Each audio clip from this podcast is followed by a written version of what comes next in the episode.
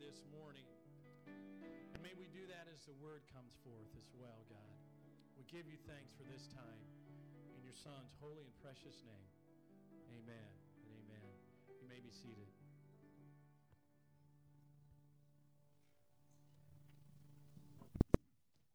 In just a moment, Pastor Matt will come and he'll bring the word.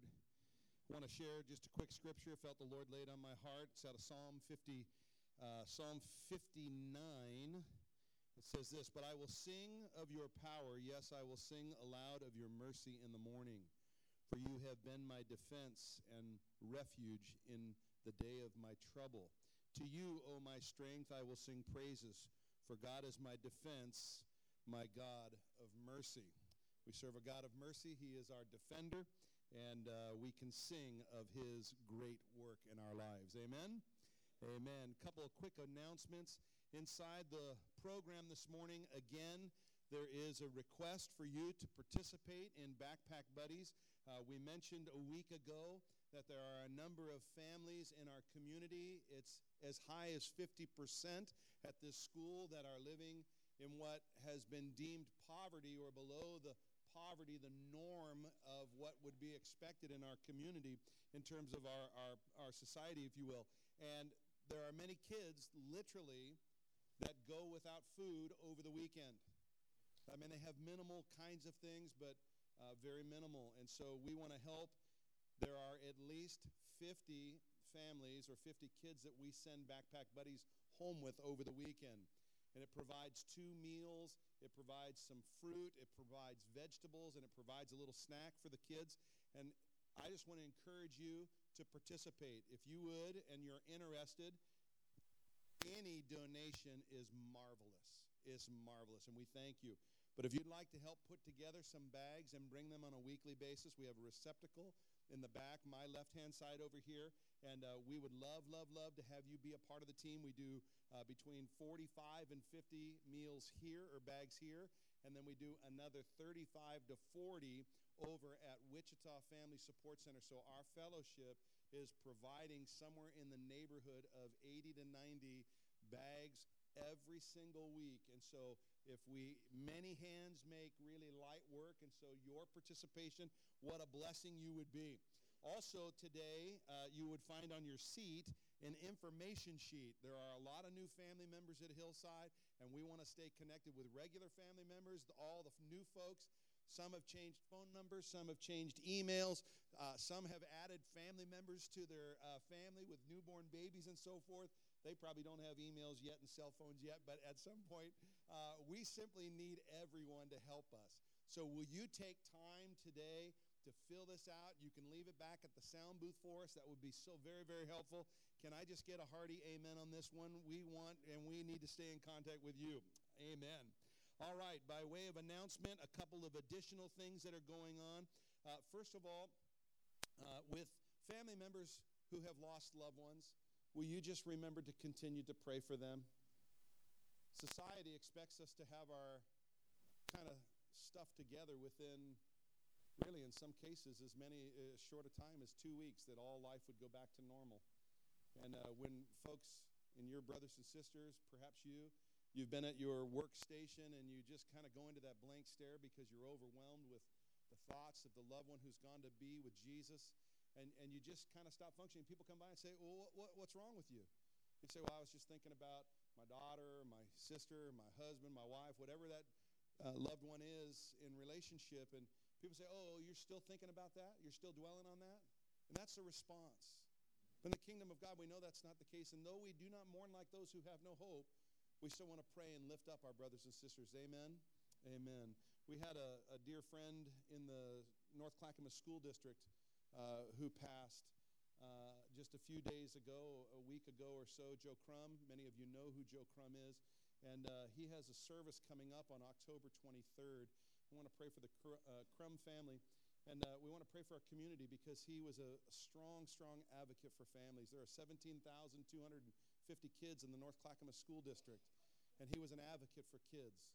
And uh, we have the opportunity to be a part of that memorial service, and there will be literally thousands of people at that service. And so I'm going to ask and invite you to be praying with us. It'll be Sunday afternoon at 2 o'clock on October 23rd. So please be praying uh, for us. Please be praying for me. It's very possible that I will be officiating that service. So I'm asking that you would uh, pray with me and pray for us. Uh, we have a redemptive response to homosexuality seminar coming up on October 15th from 9 to 2 o'clock at Milwaukie Christian. I just want to encourage you today is a day that you can register, and you can do that uh, simply by going to all1nc.org. It is our, uh, it, it's a collaboration of churches here in North Clackamas, and there's a registration right there online, and uh, we would invite you to do that. Be a part. It's going to be a, a, a great informational meeting to administrate the love of Jesus Christ to those who are struggling. And I use the word struggling because it's a sin, and they're struggling in sin. And many call themselves brothers and sisters in Christ. And how do we how do we love and present the truth of the word of God? Does that make sense? Because that is not a biblical relationship to be in homosexuality or lesbianism. One man, one woman. And that's that's the biblical place. And so we want to love people and help them discover truth and then bring about repentance in their life. Does that make sense? Everybody understand that? So we want to help and uh, want to equip the saints really for that work of the ministry. All right. Uh, also, we have a men's mini conference coming up. Registration has begun. That's on December 3rd. We need all our men to sign up for that. It's going to be a great morning. So, I encourage you in that area. We have a week of prayer and fasting coming up and uh, want everyone to participate in the week of prayer and fasting. You don't have to fast the whole week. You can fast a meal, you can fast a day, you can fast the entire time. But we want you to simply engage and be in prayer prayer for our nation, prayer for our community, prayer for the body of Christ in Jesus. Amen. Amen. Well, hey, let's give a warm welcome to Pastor Matt as he comes to bring the Word of God to us this morning. Come on.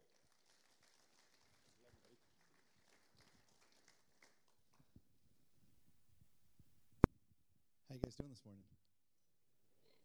Amen. Amen. That was a great time in worship.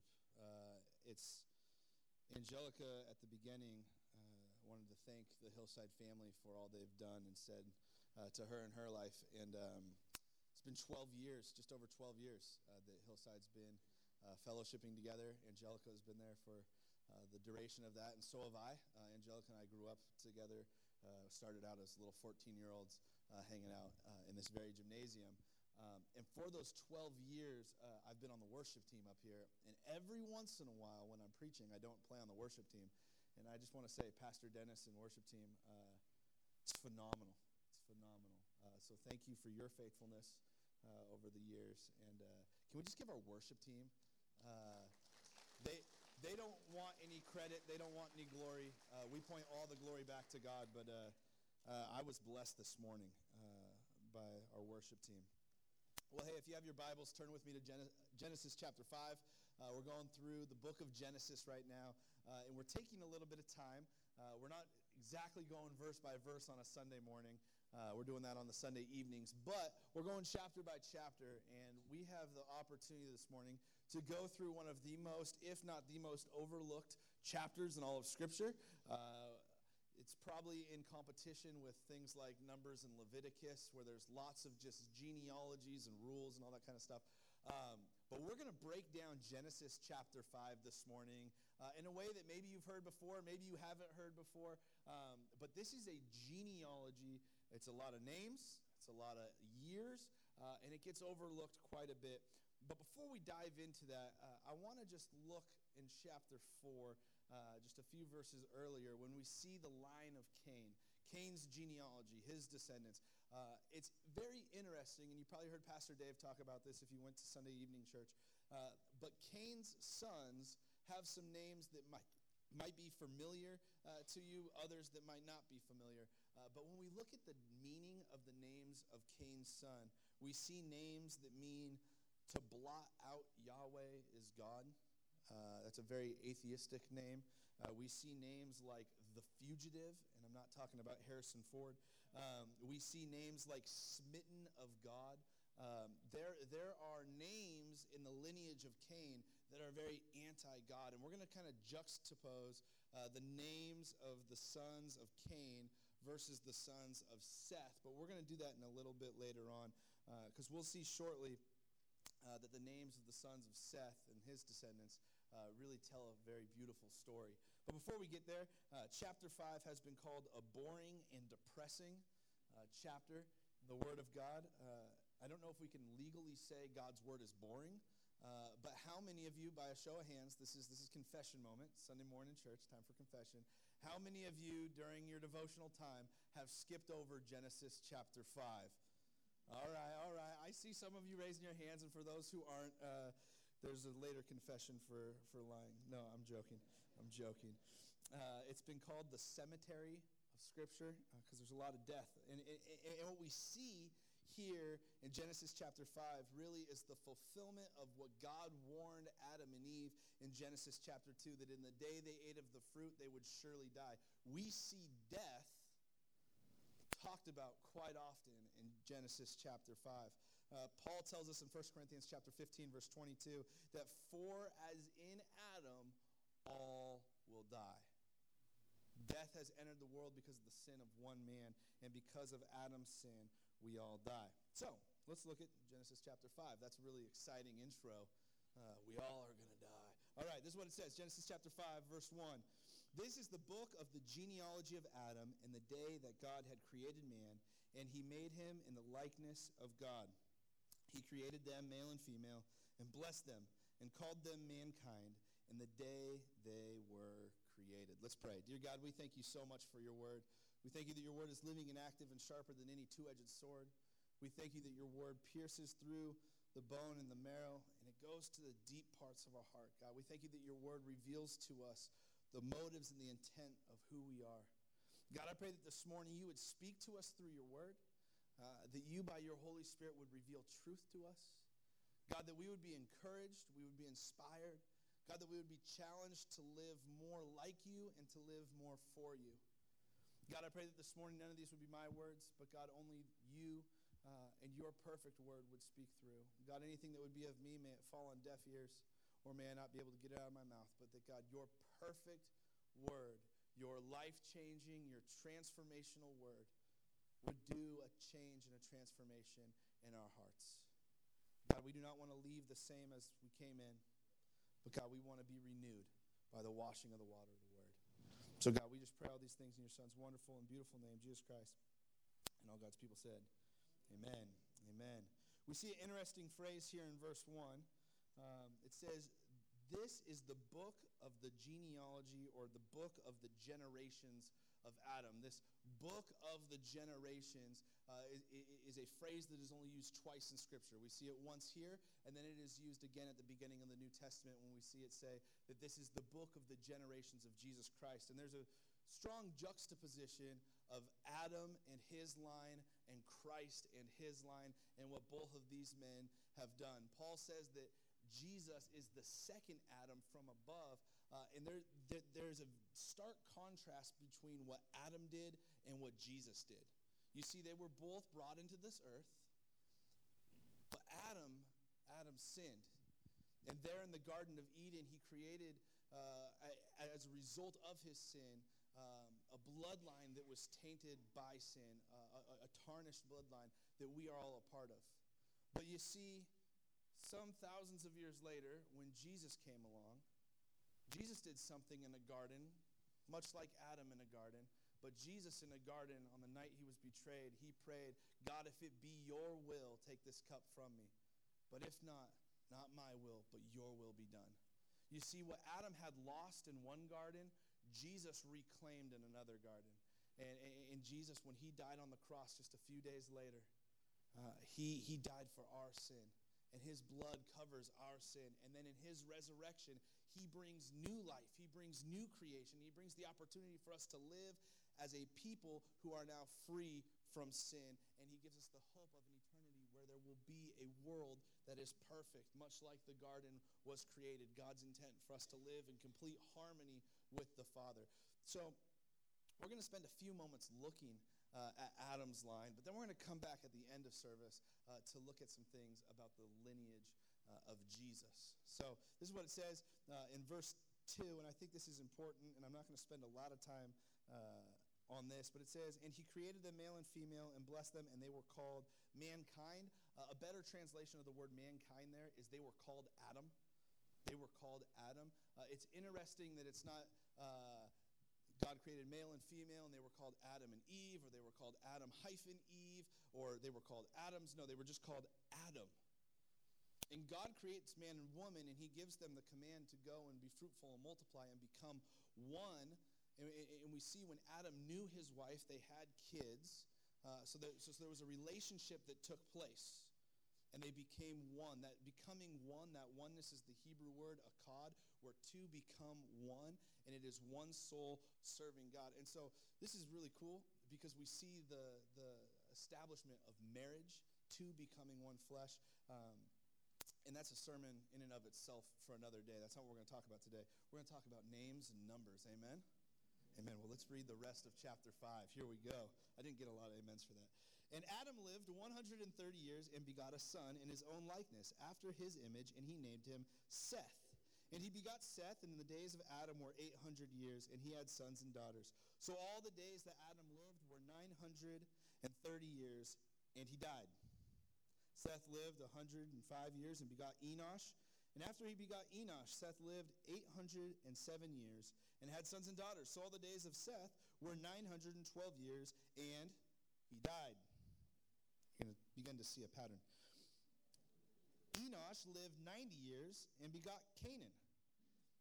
And after he begot Cainan, Enosh lived 815 years and had sons and daughters. So all the days of Enosh were 905 years, and he died. Cainan lived 70 years and had Mahalalel. And after he begot Mahalalel, Cainan lived 840 years and had sons and daughters. So all the days of Cainan were 910 years, and he died. Mahalalel lived 65 years and begot Jared.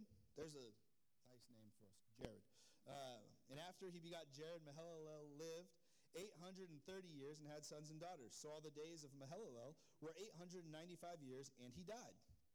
And Jared lived 162 years and begot Enoch. And after he had begot Enoch, Jared lived 800 years and had sons and daughters. So all the days of Jared were 962 years, and he died. Enoch lived 65 years and begot Methuselah. And after he begot Methuselah, Enoch walked with God 300 years and had sons and daughters. So all the days of Enoch were 365 years, and he didn't die. Enoch walked with God, and he was not, for God took him. It's keen. We're going to come back to that in just a moment.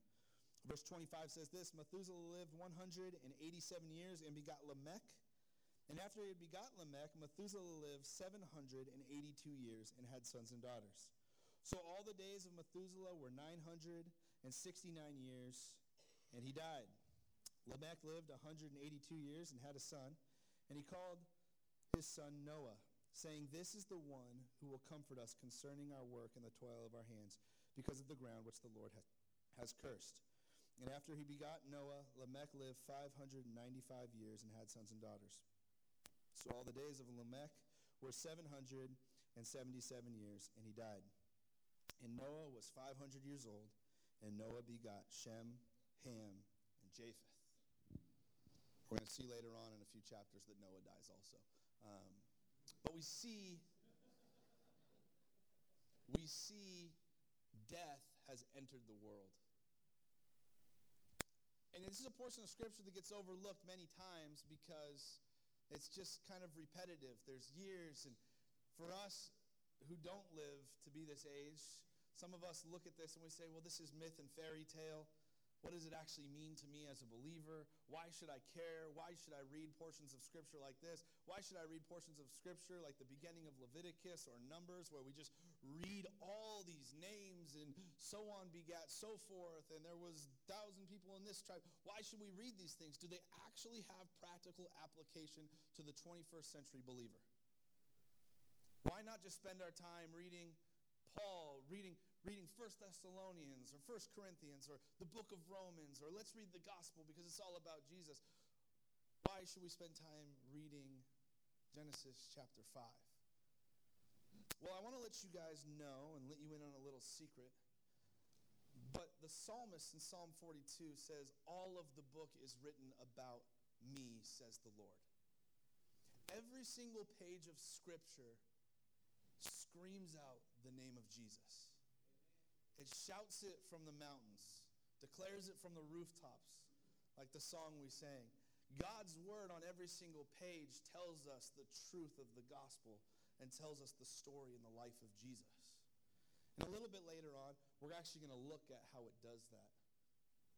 But what I want to do before that uh, is kind of just break down a few small little things that, that might mean something to us, uh, that should mean something to us, and then we're going to come and we're going to bring it home uh, with the gospel here in Genesis chapter 5.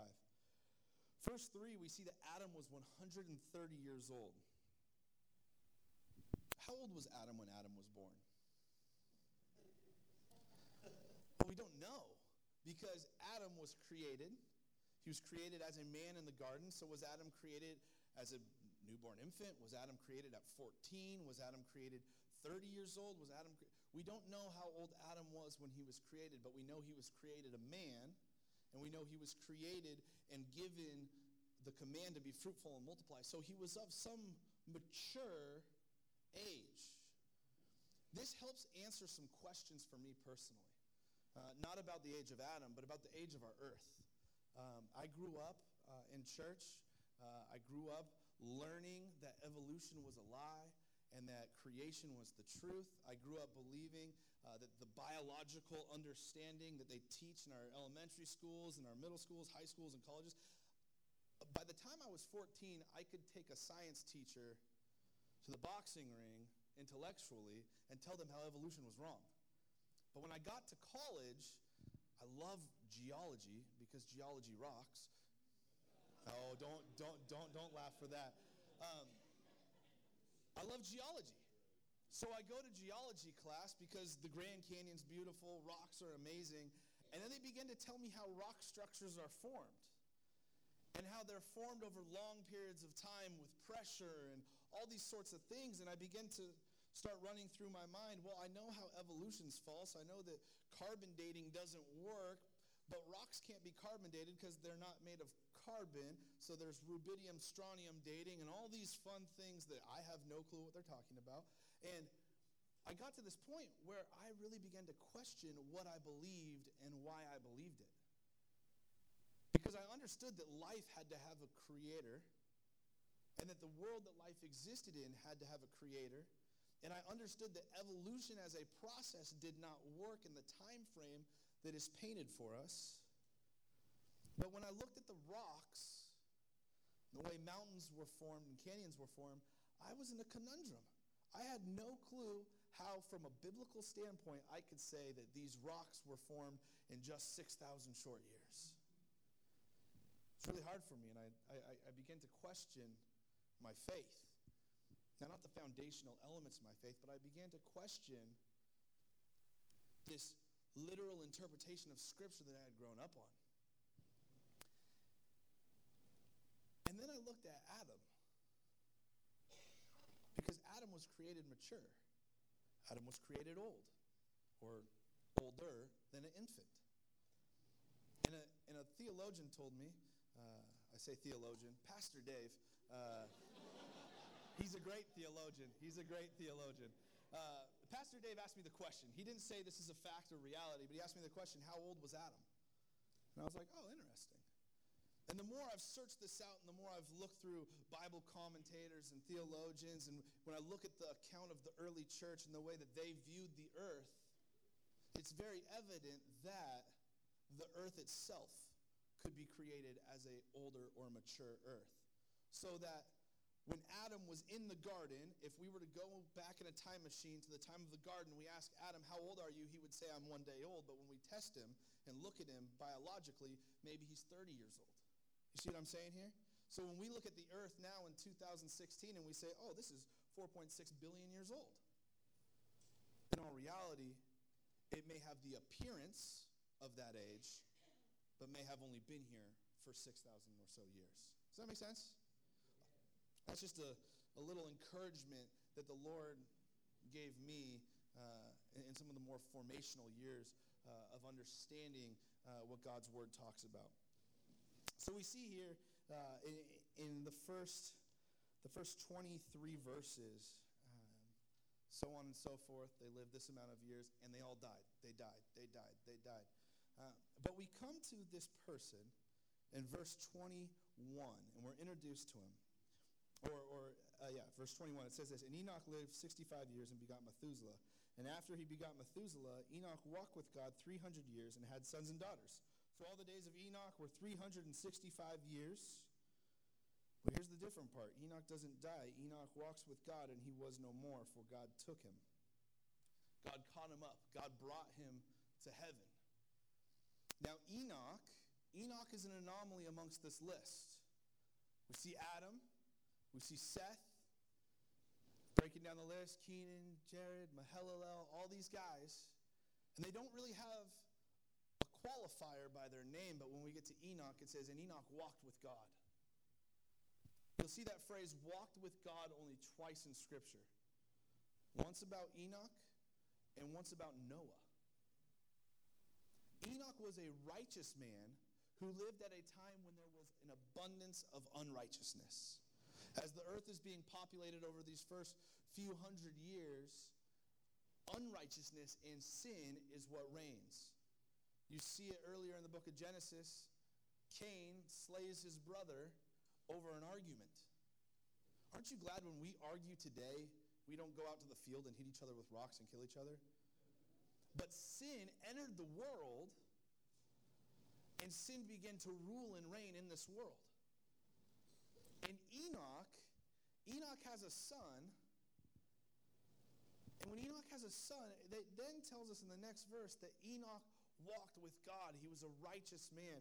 If we were to look at extra biblical accounts of the book or, or of the person of Enoch, uh, there was written in about 200 BC, so just a few hundred years before Christ.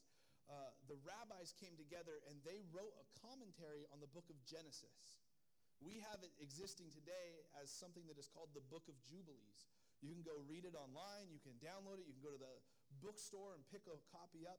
What it is, is the book of Jubilees is a commentary on Genesis, and it's a breakdown on the things of Genesis, and it retells the story and adds in some of the tradition of the Jews, some of the traditions of, of guys like Josephus, who he would later use the book of Jubilees to write his history of the Jews.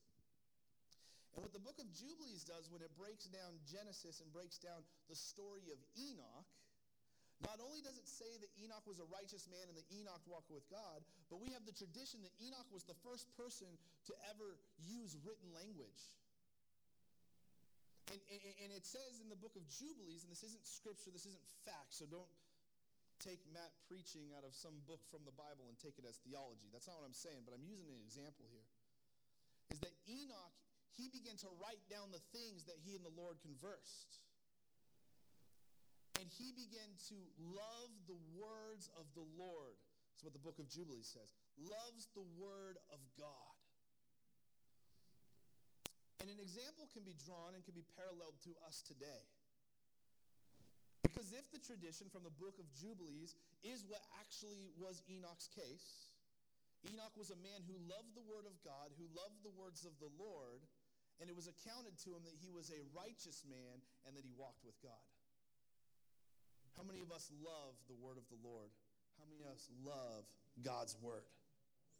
I want to encourage you this morning that loving God's word and walking with God's word will be a qualifier of if we are people who walk with God and if we are righteous.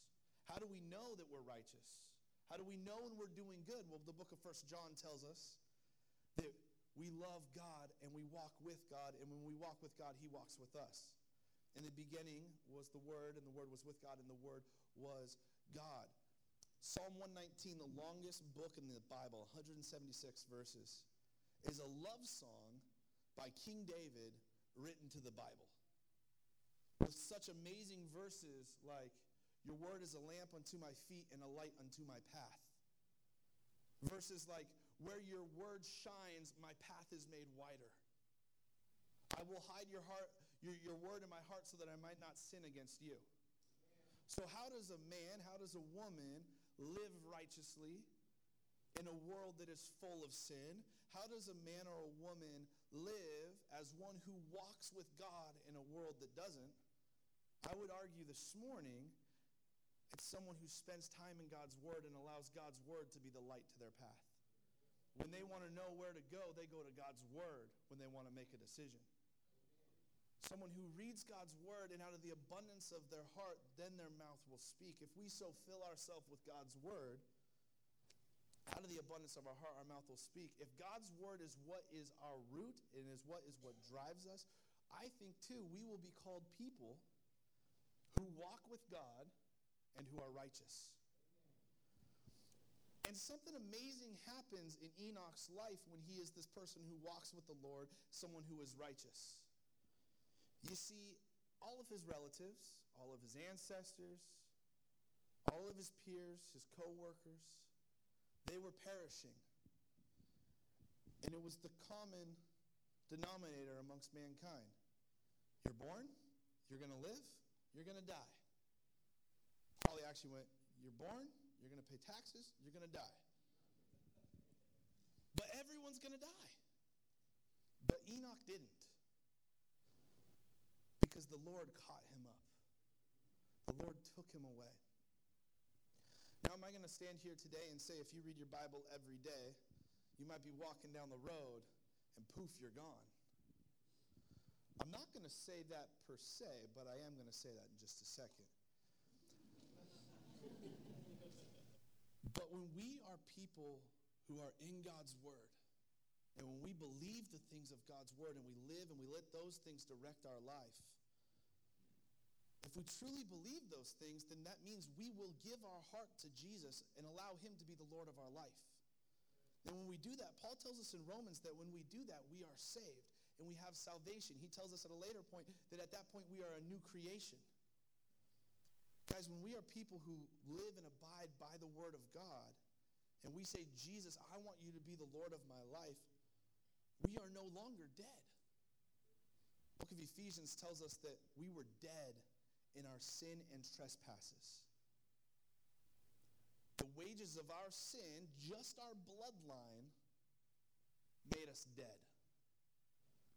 But we were made alive because God, who is rich in mercy. You see, when we put our faith in Jesus Christ, we are made alive, and that common denominator of death no longer applies to us. That's a spiritual sense. But also, Enoch is a type for us of the church righteousness amongst darkness. The church is righteousness amongst darkness. And there is a time coming Paul tells us in 1 Thessalonians chapter 4 verse 17 that we who are alive and remain we will be caught up. And there is a very real thing, a future event that is going to take place and that is the rapture of the church.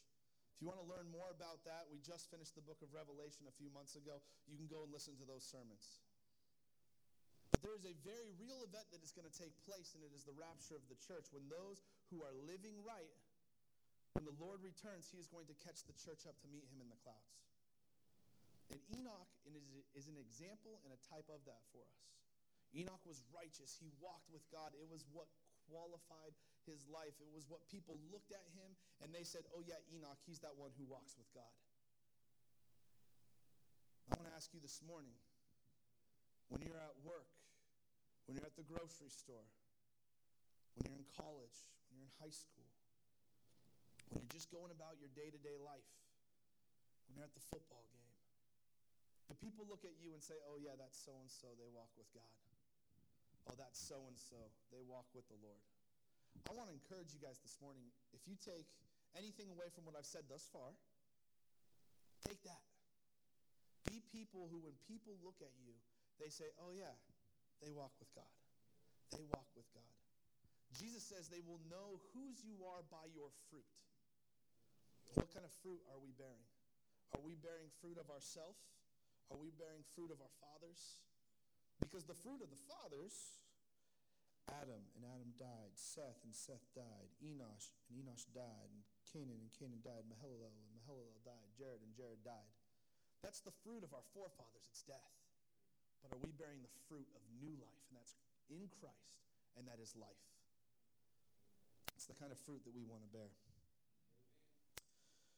We jumped down, and Enoch. Enoch wasn't a trending thing on Twitter or Instagram. Uh, the way he lived his life did not catch on. He has a son. His name's Methuselah, oldest man in the history of earth. Methuselah had a, oh, and Methuselah dies. Then Lamech, and Lamech has a son, and Lamech's son is Noah. When Adam and Eve had Cain, Eve rejoiced, saying, The Lord has blessed us, we've borne a son. The early rabbinic tradition was that Eve believed Cain was going to be the promised Messiah who was going to undo the curse. That didn't work out very well in Eve's favor. But now we jump all the way down here to Lamech, and early rabbinic tradition says that Lamech believed that his son was the promised one. And we see this right here. Lamech says, I will call his name Noah. This is the one who will comfort us concerning our work and the toil of our hands because of the ground which the Lord has cursed. Now, I don't know if that's truly what Lamech believed that his son was Messiah. I don't know.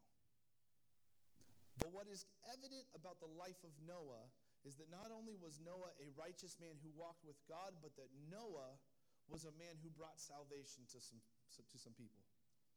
Now, I'm not talking salvation. He didn't lead people to Jesus in a, in a church and have them say a sinner's prayer. No. When God destroyed the earth with water, Noah, because of his righteousness, God allowed him to build an ark and to save his family. I want to draw another correlation with Noah here. If we are to be people who are like Enoch, I believe we are also to be people who are like Noah. That not only do we have the qualifier, we walk with God, and out of the abundance of our heart is the, uh, our mouth is speaking the words of God. I think that we are to be people who are like Noah. Where we go, salvation goes. Now, we're not doing any of the saving. It's evident. We can't even save ourselves. But when we go somewhere and we have Jesus in us. We have the Holy Spirit as the deposit of our blessed assurance that when we go places, we bring that with us.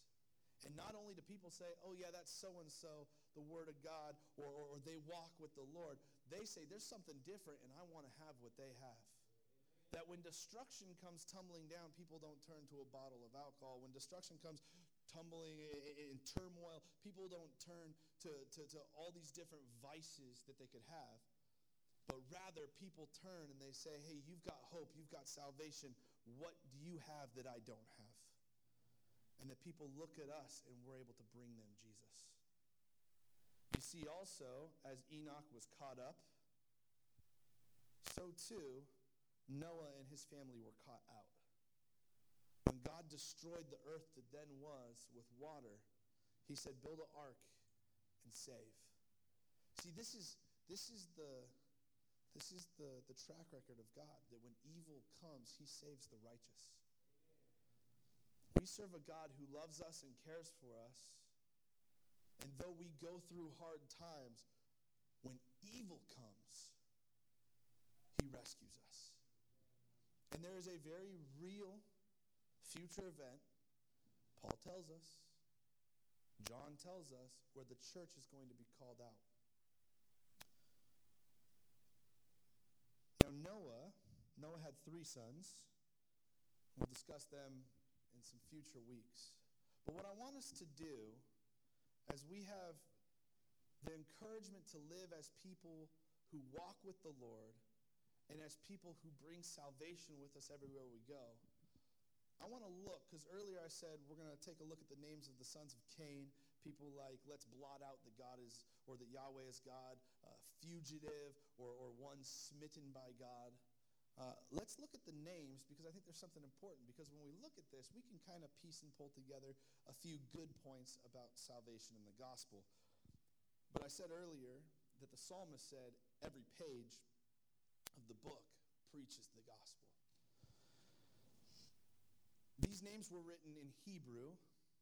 In Hebrew, uh, as with every language, you can translate or transliterate what those names mean. Uh, how many of you guys know the meaning of your name?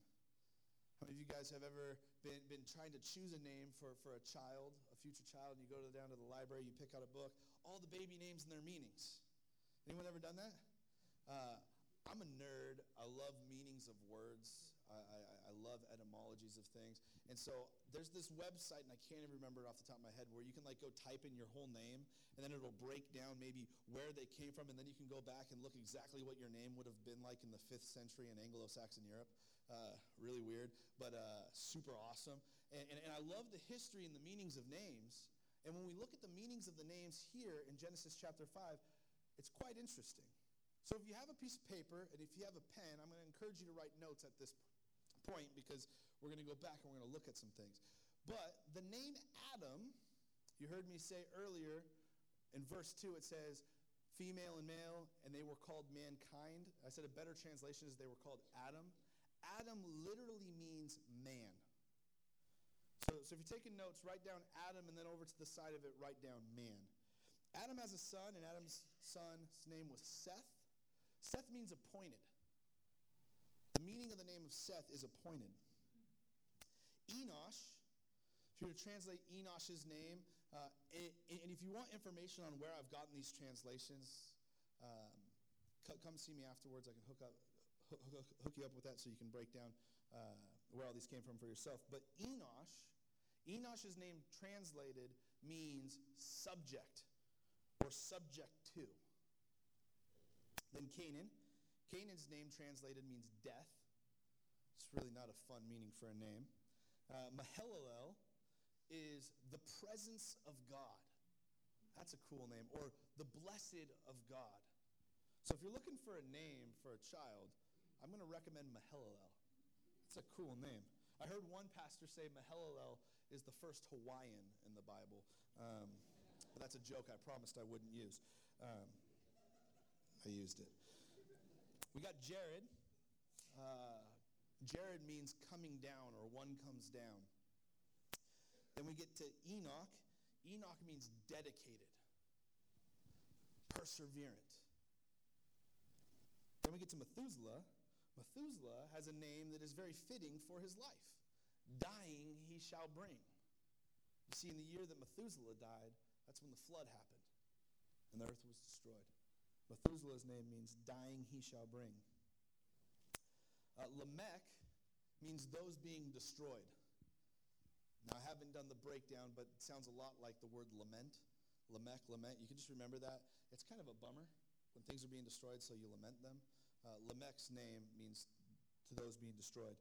Uh, and then Noah. We have the meaning of the name Noah here, as Lamech says uh, comfort, rest. So then, if we were to take these names and break them down in the way they were transliterated for us, the gospel is presented. This is what it reads if we were to take the names out and put the meanings of the names man, appointed, subject, death, presence of God, one coming down, dedicated, dying he shall bring, those being destroyed, rest. Let's add in a few English words to kind of make it readable. Man appointed, subject to death, from the presence of God one comes down, dedicated, and dying he shall bring to those who are being destroyed rest. It's a very familiar story because man is appointed, subject to death, for the wages of sin is death. For all have sinned and fall short of the glory of God. That is our appointment. That is what we are subject to. Because of our sin, death is our payment. But, this is the amazing part. This is the Ephesians chapter 2. But God, who is rich in mercy. From the presence of God, the Word became flesh and dwelt among us, as John tells us in John chapter 1. One comes down, dedicated. When we look at the life of Jesus, do you think he had purpose? Jesus was a very dedicated man, purposed. What was he doing with that purpose? He was bringing to those who are being destroyed. Our sin destroying us, our sin crushing us. He was bringing us rest. Dying, he shall bring to those being destroyed rest. You see, we serve a God who loves us so much that he saw the state of our being He saw the death that we were entangled in, and he said, I'm going to provide a way for them to be rightly related to me. And through the atoning work that Jesus did for us on the cross, dying, he will bring to us who are being destroyed rest. We can have our rest in Christ. We can have our hope in Jesus. When things are getting rough, when things are getting tough, we can lay our head on the shoulder of Christ because he's the one who gives us comfort. I'll even one up that. Jesus said, It's better that I go to heaven so that I could send to you the paraclete, the helper, the comforter. Jesus gave us his Holy Spirit. And now that Holy Spirit is the deposit in our lives of the hope that we have. We're told to be ready in season and out to give an answer or a defense for the hope that we have. Folks, the hope that we have is Jesus and what he did for us. He is the reason, he is the answer, he's our defense. It's always Jesus. No matter what life throws our way, as simple and cliche as it sounds, it's always Jesus. And no matter how the world, no matter how we even want to tiptoe around, but yeah, I know it's Jesus, but God, I can't see this. Can you really just show me something more? No, Jesus. Yeah, I know, but that's too simple. Can you show me something more? Is there more in here? I'm going to use an example for you. Mariah and I got a dog eight days ago. Yeah, he's a cute dog, four year old beagle. Um, got some bad habits. Uh, it hates being in his cage. Um, and so he just he tears things apart. And I told Mariah last night because I was this, this, this is embarrassing. I don't know that I've ever been more discouraged than I have been this week because this dog, I love this dog. This dog is cute. 24 hours a day, if he could, he'd sleep on your lap. He's not wild. All he does is just fall asleep on the couch. It's amazing. And we give him food. We love him. We snuggle with him. He's just the greatest dog. And what's so frustrating, and it sounds embarrassing that my feelings are hurt by a dog, but because the second I leave, he starts tearing things apart. And, and he goes back to his old way of doing things. And last night, I'm sitting here just sulking in discouragement. And, I, and I'm thinking to myself, I'm like, God, what is, what is the purpose of this? Am I going to have to take this dog back to the Humane Society? Am I not capable of pushing through? And I was just wrestling with God. What is happening? Why can this dog not tell that I love him? Why can he not understand that I'm doing everything for him? I'm providing for him. Why does he go back to his old way of doing things when he's not spending time with me? And right then the Lord hit me. He said, Hey, Matt, you got a little taste of what I go through on a 24 7, 365 basis.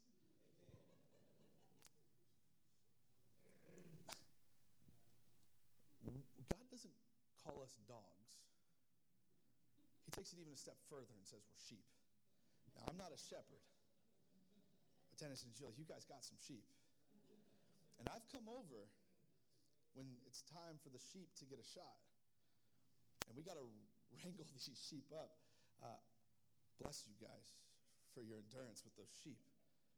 Because it's ridiculous. And dogs are actually smart animals, sheep really aren't. And, and if this dog is painting a picture for me of how my life with my Father in heaven is, how he cares for me, he loves me, he wants to spend as much time with me as he can, he provides for me. But then when I'm not spending time with him, I begin tearing things apart and I begin going back to my old ways. If God can use a dog to tell me that story, but then he says we're actually sheep, which are dumber than dogs. I'm beginning to understand in the most minuscule way how often I let God down. And the discouragement that I felt, this is the amazing part. God's not discouraged. God says, I'm with you. I will never leave you nor forsake you. And I'm praying and asking God, God, Am I going to have to give this dog back? Am I going to have to give up? You know what? The Lord never gives up on you. God never sits there and says, you know what? They keep going back to their nonsense. I'm just going to give them back. I'm not going to spend any more time with them. They're too much work for me. You know, we serve a God who loves us, who sticks with us, who's always drawing us to Him. And we can tear apart our kennels, we can tear apart our bedrooms. And God says, hey, it's okay. Come back to me, all you who are heavy laden, and I'll give you rest. We serve a God who, to those being destroyed, he brings comfort and rest. I'm going to invite the worship team to come back up this morning. We sang a new song. Um, it's a great song. Talks about coming to the altar. Where the Father's arms are open wide, there is forgiveness. I'm going to invite the congregation, I'm going to invite you guys to stand this morning. We're going to do something a little bit different. I don't know how I'm doing time wise. All right. Do something a little bit different. In just a moment, I'm going to invite everyone to close their eyes. And I'm going to ask three questions. The first question I'm going to ask is maybe you're here today and you've never heard the gospel. You've never heard that you are a sinner. You've never heard that there's a God who loves you even though you're a sinner and he wants to bring you salvation. Maybe you've never heard that. And this morning you want to say, I want to put my faith in that God who will never leave me nor forsake me.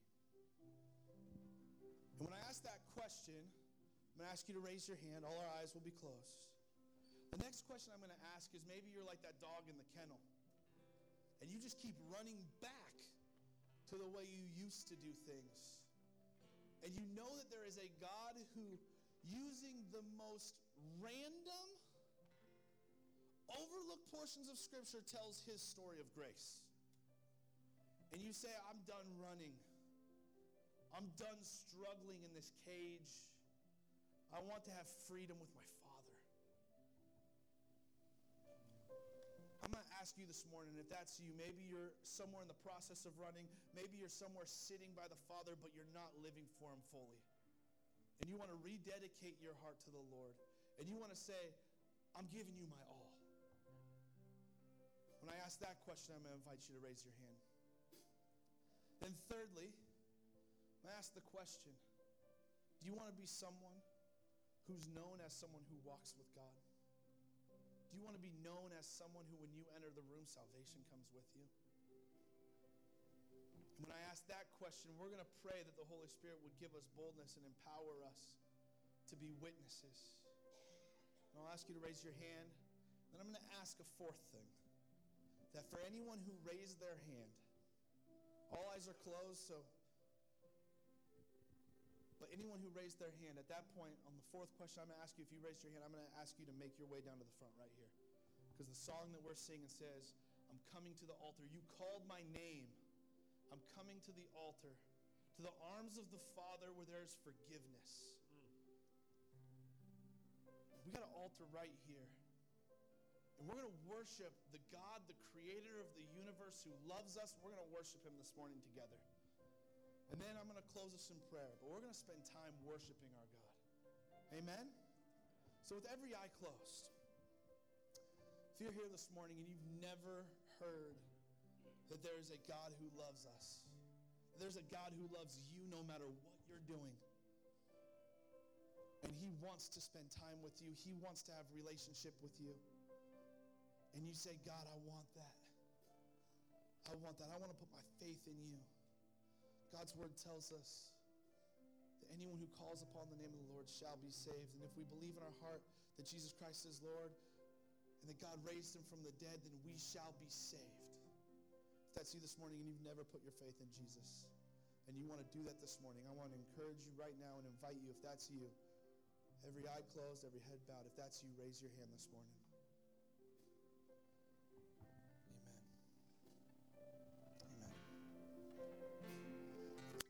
This morning.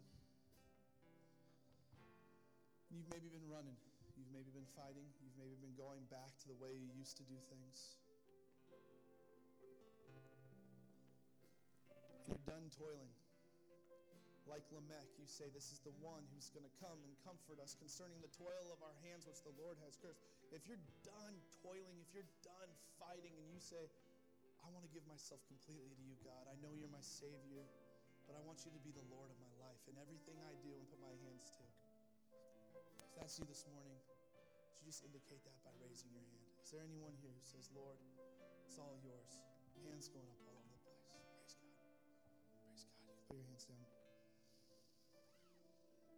Lastly, if you're here this morning and you don't want to be the thing that defines you as just like that person, just like that person, there's a pattern. No, but you want to be defined by someone as someone who walks with the Lord, someone who is righteous. If that's you and you want to be the someone who is declared, I walk with God, and you want the boldness to take salvation with you where you go, if that's you this morning, would you raise your hand? Amen. Amen.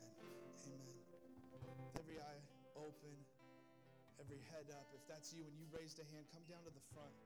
We're going to worship God in this place. If you raised your hand for any of those, make your way down to the altar and we're going to worship God in this place.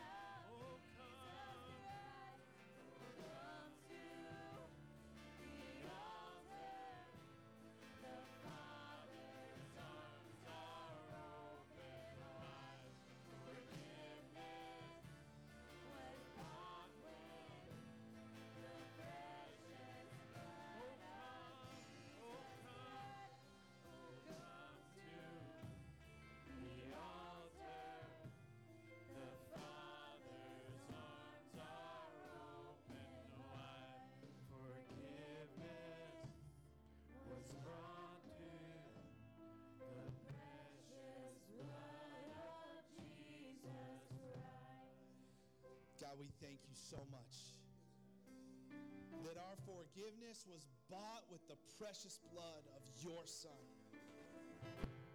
And that it is in you. And in the name of Jesus, every knee will bow and every tongue will confess. Jesus, we thank you that there is no way to get to the Father but through you, the way, the truth, and the life. Family, this morning, let's declare that Jesus Christ is Lord. On the count of three, let's just shout that at the top of our lungs. Amen. Jesus Christ is Lord. One, two, three. God, we worship you in this place. And we thank you for your saving work in our lives. When I started off the sermon, we talked about how this was the book of the generations of Adam. We said there was going to be a book of the generations of Jesus. That's us, the church. And check this out there is another book that has generation upon generation, and it's still being added to. You see, there's a book in heaven where people's names are being written down when they give their heart to Jesus. And there is going to come a day where that book is opened. Amen. And I believe that when we're there in eternity and God opens that book, this is the generations of my church, of my bride. I get to spend forever upon forever with her. That's us. So I want to encourage you this morning, no matter what you're going through, no matter where you are at in life, God loves us and He meets us right where we are. So let's come to the altar no matter what. Dennis, can we go through this one more time and then you close us in prayer? Amen. Are you hurting?